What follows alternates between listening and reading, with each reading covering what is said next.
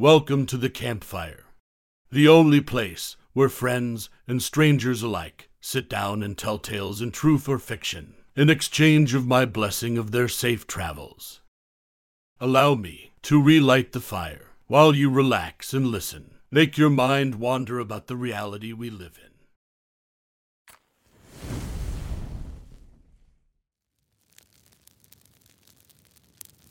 The story I'm about to tell you is from a traveler named Primoriddle Terra. He called this one What the Ocean Brings. Please, allow me to tell you his tale. These days, she hardly thinks about the ship at all. Ten years have passed in a blur of flashing cameras and blinding stage lights and clamoring paparazzi. At first, she'd been too drunk on her success. And then she'd simply been too busy. Now and then, a reporter would ask her about the sinking of the Andromeda.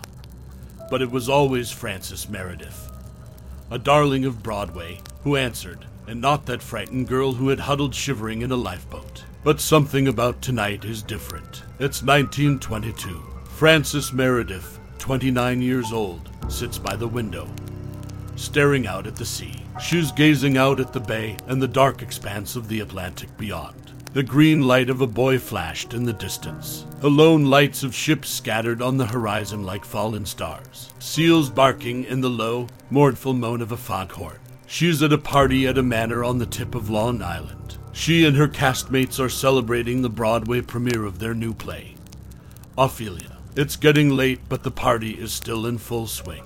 The phonograph is blaring some hit new jazz tune. A bartender brought in from a local speakeasy keeps the bootlegged booze flowing. And the bravest or drunkest of Frances's castmates take to the floor to attempt some newfangled dance lately in fashion. On any other night, Frances might have joined them, but now she sits in the corner by the window, gripping a still untouched flute of champagne. She's thinking about how surreal this would all have seemed to that skinny young thing from Liverpool, who had come over the ocean with nothing but the clothes on her back, a few pence in her pocket, and a dream of being a star. When she first saw the ship, she remembered thinking she had never seen anything so grand, a fitting vessel to carry her to her bright future. As they prepared to cast off, hundreds of passengers gathered on the top deck to wave to the crowd of onlookers below. But Frances was already looking west, across the sea. She had never looked back because there was nothing to look back to. On the voyage over, staring out at all that endless blue, she had taken a coin from her pocket and tossed it into the ocean, thinking, if fountains could grant wishes, what might the ocean bring? That night, the ship hit the iceberg. Frances was herded and jostled to the top deck with hundreds of other panicked and bleary eyed passengers. Frightened, freezing, and surrounded by strangers, she had burst out crying. Two women in fine evening dresses huddled beside her and offered her words of comfort. When they had calmed her down, they had taken her by the shoulder and steered her toward the lifeboats, where a handsome man in a dinner jacket stood directing the efforts. He had smiled reassuringly at her, taken her by the hand, and hoisted her into a raft. Five hundred people went into the water that night. Two hundred made it out. The next day, as the ragged survivors were disembarking at New York Harbor, Frances had scanned the crowd in vain for the faces of the strangers that had been so kind to her. She never got their names. As she was stumbling up the deck, a reporter snapped a photograph of her. The girl in the photo was haggard yet beautiful, and something in her face seemed to capture the whole weight and tragedy of the disaster. Soon every newspaper in America was printing the photo. And the overtures from journalists, talent scouts, and modeling agencies came not long after. Eight months after the ship's sinking, Frances starred in her first feature film, a dramatic reenactment of Andromeda's End. She portrayed herself, and a well established Hollywood actor played the man who had helped her. The film's producers had tried to wring every detail they could from her about that night but she found she remembered almost nothing. It was a blank space in her mind. A hack screenwriter filled the gap with dashing heroics and melodrama, even inventing a tragic romance between Frances and the man on the deck. It was strange playing the part, felt wrong somehow. But it proved to be her big break. She starred in a dozen more films and from there made her to the Broadway stage. She went on as she always had, going full steam ahead and leaving the past firmly in her wake.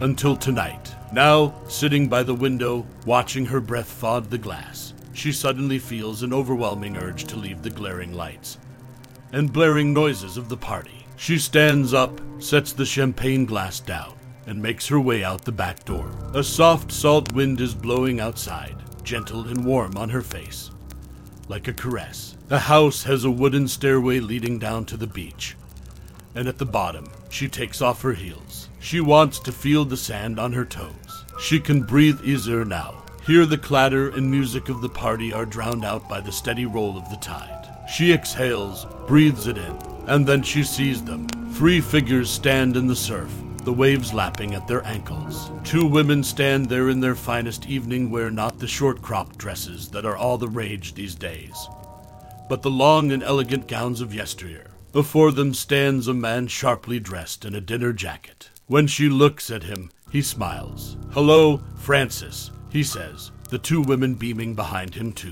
How lovely you look in the moonlight. His clothes are dry, look freshly pressed, except for where the tide washes up at his feet. Frances can't think. She tries blinking furiously, but the figures remain. Too much champagne, she thinks, but she's been nursing the same glass all night. We wanted to surprise you. It seems we succeeded. He laughs then, a warm and rich laugh. It's just like one of your films, isn't it? But I promise you're not dreaming. She gazes at his face, which seems to swim and waver before her. Is it the face of the man on the ship, or the actor who portrayed him? She can no longer tell. She takes a step closer. You should ditch this joint, Frances. The two women chime in. Their pale skin seems to shimmer in the moonlight, almost translucent in places. We know a better party. Anyone who's anyone will be there. Frances looks back toward the lights of the manor house, so distant now. Come on, darling, says the man. The water is quite warm, I assure you. She is very close to the tide line, and she reaches down to test the waters. As they recede, they are as warm and soothing as a milk bath. She takes another step closer. I have something for you, my dear, says the handsome man. And he holds out a closed hand. A strange green light dances under his skin. Frances thinks of the flashing buoy and steps closer. The pounding of her head is the pounding of the surf. I think you lost this, he says, opening his palm. It's the coin she tossed into the sea all those years ago. At Parker, our purpose is simple. We want to make the world a better place by working more efficiently, by using more sustainable practices, by developing better technologies. We keep moving forward. With each new idea, innovation, and partnership, we're one step closer to fulfilling our purpose every single day. To find out more, visit parker.com/purpose. Parker, engineering your success. Bright and gleaming as the day she had it, Frances reaches out her hand, and the man grabs it. His grip is very tight, his skin very cold. There's a gleam in his eyes now, like the scant trances of moonlight that reach the bottom of the ocean. Come join us, Frances. Come join us at the bottom of the sea. He smiles then, and his mouth is filled with row upon row of sharp, shining teeth, like a creature of the deep sea. The next day, her body washes up with the morning tide. They find her there, her hand gripping tight to a silver coin. Now, that was the end of my tale. I hope you enjoyed yourself, listening while escaping the world you live in. That is all for today. Safe travels and a blessed day.